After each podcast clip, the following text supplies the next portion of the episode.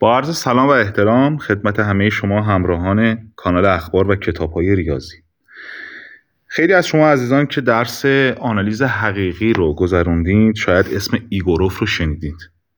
اما این ریاضیدان فارغ از اون قضیه معروفی که در درس آنالیز حقیقی از ایشون شنیدین که می‌گفت اگر f یه دنباله از توابع اندازه پذیر باشه که روی بازه بسته a و b تقریبا همه جا به یه تابع f ی همگراست در این صورت این دنباله تقریبا به طور یکنواخت به f همگراست این قضیه ایگوروف هست که جزء مهمترین قضایای درس آنالیز حقیقی هست که در دوره کارشناسی ارشد معمولا ترم اول به دانشجوهای رشته آنالیز و جبر و هندسه و بعضی از رشته دیگه تدریس میشه.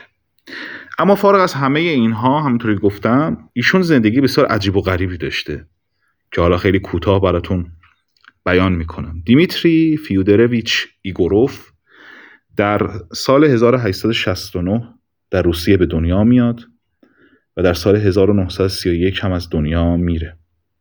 تحصیلاتش رو توی دانشگاه مسکو در سال 1894 آغاز می‌کنه و دکتراش هم در سال 1901 از دانشگاه مسکو فارغ تحصیل میشه. علاوه بر مطالعاتی که توی آنالیز حقیقی داشته و همون قضیه معروفی که خدمتون عرض کردم به خاطر تحقیقاتی که در زمینه هندسه دیفرانسیل هم انجام داده اسمش مطرح است. و در سال 1923 به مدیریت مؤسسه مکانیک و ریاضیات در دانشگاه دولتی مسکو منصوب میشه. که خب سمت مهمی هست در اون جایگاه.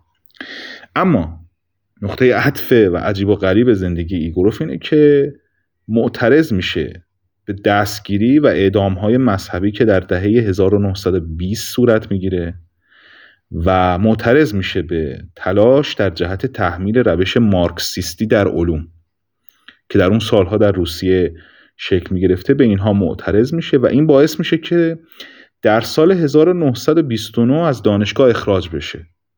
خیلی عجیبه که همچین ریاضیدان بزرگی می‌بینیم که از دانشگاه اخراج شده. و در سال 1930 دستگیر میشه و یک سال بعد یعنی در سال 1931 در تبعید فوت می‌کنه.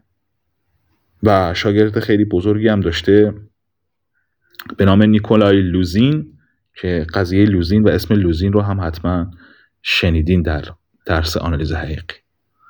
خیلی ممنونم که همراه ما هست